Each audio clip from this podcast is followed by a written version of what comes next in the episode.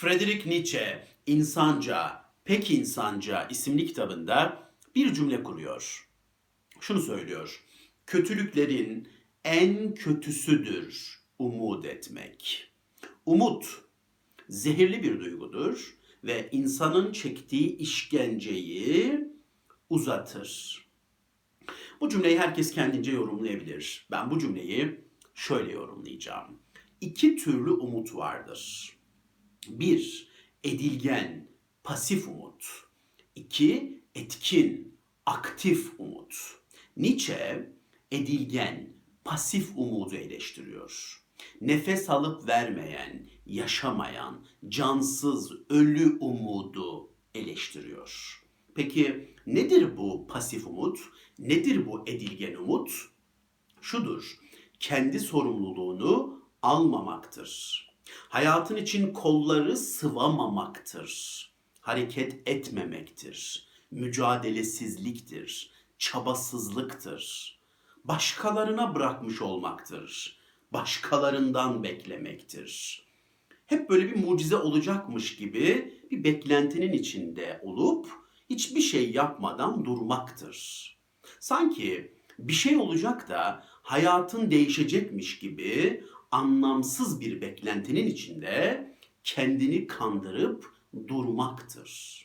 Nietzsche bu umudu eleştiriyor. Ve diyor ki bize umudunuz aktif olsun, canlı olsun, yaşasın, nefes alıp versin. Peki nedir bu etkin umut? Nedir bu aktif umut? Yolda olmaktır. Yola çıkmaktır. Yol almaktır. Yoldaki engelleri aşmaya çalışmaktır. Emek vermektir. Çaba sarf etmektir. Çatmaktır, kurmaktır, yapmaktır. Oldurmaktır, yaratmaktır. Harç karmaktır. Kardığın o harçlarla duvarlarını örmektir yapmaya, mücadele etmeye devam etmektir. Yeri geldiğinde direnmektir. Bir çölün ortasında kaldığında hiç kimsenin sana su getirmesini beklemeden kalkıp dört bir yanda su kuyusu aramaktır. İçindeki kuyuları keşfetmektir. İçindeki kuyulardan beslenmeyi bilmektir.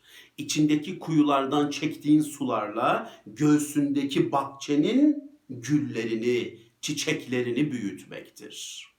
Hiç kimsenin seni sarıp sarmalamasını beklemeden kendini ısıtmayı öğrenmektir. Kendine dost olmaktır. Kendine anne baba olmaktır. Kendine yoldaş, kendine arkadaş, kendine derttaş olmayı bilmektir. Ve kapana sıkılmışsan, kapana sıkışmışsan orayı da cennete çevirmeyi bilmektir. Tatlı Perşembe romanını okudunuz mu? Orada yazar bize bir şey anlatıyor. Bir kahramanımız var romanda ve de evi yok. Bir yerde yaşaması gerekiyor, bir yer bulması gerekiyor ve o anki şartları bir ev almasına, bir ev kiralamasına izin vermiyor ve o da tek çare olarak bir kalorifer kazanını eve çevirmeye karar veriyor. Bir kalorifer kazanı buluyor. Kalorifer kazanına odun atılan bir yer var. Ve o kazan içerisine girebilmesi için biraz eğilmesi ve de sürünmesi gerekiyor oraya girmesi için. Kahramanımız bunu yapıyor. Biraz eğiliyor, biraz sürünüyor ve kazanın içine giriyor. Ateşin dumanının çıktığı bir yer var. Orayı pencere yapıyor perdeler takıyor. Oradan girişin alabileceği kadar eşyalar getiriyor ve orayı bir eve çeviriyor. Elbette hayat şartlarını güzelleştirmek için, daha insani şartlarda yaşamak için mücadele etmeye devam ediyor. Ama hayat onu şu an böyle bir yerde yaşamaya mahkum etmiş. O da orayı cennete çeviriyor. Bir kalorifer kazanını ev yapıyor, orayı cennete çeviriyor ve de mücadele etmeye, emek vermeye, çabalamaya devam ediyor. İşte hayat budur, aktif umut budur. Eğer bir gün şartlarınız sizi böyle bir yerde yaşamaya mahkum ederse orayı da cennete çevirmeyi bilmek ve de asla durmadan mücadele etmeyi sürdürmektir aktif umut. Evet, pasif umut budur. Hareketsizliktir, emeksizliktir. Nefes alıp vermez, cansızdır, ölüdür. Aktif umut nefes alıp verir, canlıdır, cap canlıdır. Hareket halindedir, yoldadır. Emek vermeyi, mücadele etmeyi sürdürür. Şimdi size iki romandan iki sahne aktaracağım. İlk aktaracağım sahne pasif umudu temsil ediyor. İkinci romandan aktaracağım sahnede aktif umudu temsil ediyor. İlk anlatacağım sahne Franz Kafka'dan, dava romanından. Kafka dava kitabında bize bir öykü anlatıyor. Öykü şu. Adamın biri bir kapının önüne gelmiş. Kapı ardına kadar açık ve kapının hemen ötesi güzelliklerle dolu. Ve de hiçbir engel yok. Adamın yapması gereken tek şey bir adım atmak ve o güzelliklerin içine girmek. Adam kapının eşiğinde. Tam içeri girecekken orada bir adam görüyor. Bir kapıcı görüyor. Kapıcıyı şöyle bir süzüyor, bakıyor ve kapıcıya soruyor. Girebilir miyim? Kapıcı da şöyle bir cevap veriyor. Hayır, giremezsin. Adam bir şaşırıyor bu giremezsin lafına. Bir duruyor. Tam girecekti. Vazgeçiyor bir duruyor. Kapıcıyı şöyle bir süzüyor. Biraz da heybetli bir adam. Korkuyor ve diyor ki en iyisi beklemek. En iyisi kapıcının izin vereceği anı beklemek. O izin vermeden girmeyeyim. İznini bekleyeyim. Ve de beklemeye başlıyor. Kapıcının ağzından çıkan cılız bir kelimeyi, hayır giremezsin kelimesini çok ciddiye alıyor. Çok önemsiyor. Ve de beklemeye başlıyor. Bekliyor, bekliyor, bekliyor. Önünde hiçbir engel yok. Kapı ardına kadar açık. Kapıcı ona tuzak kurmuyor, onu engellemiyor. İstese girebilir ama girmiyor. Tüm umudunu kapıcının ağzından çıkacak bir kelimeye bağlamış. Evet, girebilirsin kelimesine. Adam tüm umudunu kendi dışında bir şeye bağlamış, bir kelimeye, başka birinin ağzından çıkacak bir kelimeye. Ve de hiç mücadele etmiyor, hiç emek sarf etmiyor, hiçbir engel yok ama buna rağmen o kapıdan içeri adım atmıyor. Bekliyor, bekliyor, bekliyor. Arada sırada kapıcıya soruyor, girebilir miyim? O da diyor, hayır giremezsin. Ve de beklemeye devam ediyor. Franz Kafka anlatırken diyor ki, adam bu şekilde yıllarca bekledi. Yıllar geçti, geçti, geçti. Adam bekledi, bekledi, bekledi. Ve de yaşlandı. Ve de bir noktada artık ölmek üzereydi. Ve ölmek üzereyken kapıcıya şunu sordu. Dedi ki sana bir şey sormak istiyorum. Kapıcı da sor dedi. Ve adam şunu söyledi. Neden buraya? Bak ben burada yıllardır bekliyorum. Senin ağzından çıkacak bir izne bağladım tüm umudumu bekliyorum. Ve bu beklediğim süre boyunca fark ettim ki hiç kimse bu kapıya gelmedi. Hiç kimse bu kapıdan geçmek için buraya gelmedi. Neden hiç kimse gelmedi buraya? Benim dışımda hiç kimse gelmedi. Neden? Bunu merak ediyorum diyor. Ve kapıcı da cevap veriyor. Bu kapıdan senden başka hiç kimse geçemezdi ki. Bu kapı senin kapındı. Bu kapıdan ancak sen geçebilirdin ve sen de geçmedin. Ardına kadar açıktı kapılar. Bir tuzak yoktu, engel yoktu. Ben de seni engelleyemezdim. Böyle de bir yetkim yok. Ama sen girmedin. Girmedin. Benim ağzımdan çıkan giremezsin gibi cılız bir kelimeyi önemsedin. Çok değer verdin bu kelimeye ve girmedin. Ve şimdi de ölüyorsun. Sen ölürken ben de gideyim o kapıları kapatayım artık. Çünkü artık o kapıların açık olmasına gerek yok. Sen de girmedin, ölüyorsun artık istesen de giremezsin. Ben de gideyim kapıları kapatayım. Franz Kafka dava romanında böyle bir öykü anlatıyor bize. Düşünebiliyor musunuz? Adam hayatını bir başkasının ağzından çıkacak kelimeye göre ayarlamış. Tüm umudunu bir başkasının ağzından çıkacak kelimeye göre ayarlamış. Ve beklemiş, beklemiş, beklemiş. Edilgen ve pasif bir umutla, Friedrich Nietzsche'nin sözleriyle işkence uzamış, uzamış, uzamış. Bir diğer sahne Hermann Hesse'den, Siddhartha romanından. Aslında şimdi anlatacağım sahne de bir bekleme sahnesi. Ama bakın nasıl farklı bir bekleme sahnesi. Siddhartha yetişkin bir birey olmuştur ve evden ayrılmaya karar vermiştir. Baba evinden ayrılacaktır. Babasının ona çizdiği yolu değil, kendi yolunu yaşayacaktır. Kendi hayatını yaşayacaktır. Kararlı bir şekilde, gözü kara bir şekilde kararını vermiş ve gelip babasına durumu açıklayacaktır. İzah edecektir, evden gideceğini ilan edecektir. En nihayetinde babasıdır, atasıdır, büyüğüdür, rızasını da almak ister. Eve gelir, dimdik bir şekilde babasına durumu anlatır.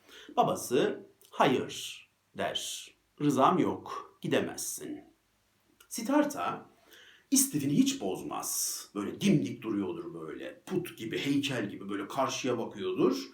Hiç istifini bozmaz. Kılını bile kıpırdatmaz. Babası kalkar. Gider odasına. Uyumaya çalışır. Böyle biraz uyur uyumaz falan. Sonra kalkar gelir. Bir iki saat geçmiştir aradan. Bakar ki Siddhartha aynı pozisyonda duruyor. Hiç istifini bozmamış. Böyle dimdik. O an biraz anlar. Der ki bu çocuk kararını vermiş. Bu çocuk kararlı. Bu çocuk gidecek. Hatta çoktan gitmiş. Bunu anlar babası. Tekrar gider. Yatmaya çalışır. Yatar yatamaz falan. Aradan bir iki saat geçer. Tekrar kalkar gelir. Bakar ki Siddhartha yine o pozisyonda duruyor. Dimdik bir şekilde hiç istifini bozmadan. Babası o anladığı şeyi iyice anlar. O anladığı şey iyice güçlenir. Bu çocuk kararını vermiş. Siddhartha o duruşuyla, o heykel gibi duruşuyla, o istifini bozmayan duruşuyla babasına şu mesajı vermektedir. Ben kararımı verdim baba. Ben bu evden gideceğim. Öyle ya da böyle bu evden gideceğim. Ben umudumu kendime topladım. Senden bir şey beklemiyorum. Ben bu evde senin işte servetinin başına konmak için pineklemeyeceğim. Senin bana yollar açmanı, yollar kurmanı beklemeyeceğim. Bunları istemiyorum. Umudum sende değil. Umudum bende. Ben umudu kendime topladım. Kararımı verdim. Ben bu evden çıkıp gideceğim. Kendi yolumda yürüyeceğim. Bu kararı ben çoktan verdim. O duruşuyla, o istifini bozmayan haliyle babasına bu mesajı vermektedir. Babası bu mesajı okur. Oğlunun kararlılığını anlar. Onun çoktan gittiğini anlar ve gider tekrar yatmaya çalışır. Yatar yatamaz kalkar. Gün ağarmak üzeredir. Babası gelir. Starta hiç istifini bozmamıştır. Kıllı bile kıpırdamamaktadır. Heykel gibi, put gibi duruşunu sürdürmektedir. Babası gelir ve oğluna şunu söyler. Oğlum sen kararını çoktan vermişsin. Sen kararlı bir şekilde çoktan yola çıkmışsın. Var git, yoluna git. İzin veriyorum, rızamı veriyorum. Var git yoluna. Mutluluğu ara, kendi yolunda yürü. Eğer mutluluğu bulursan gel bize de anlat.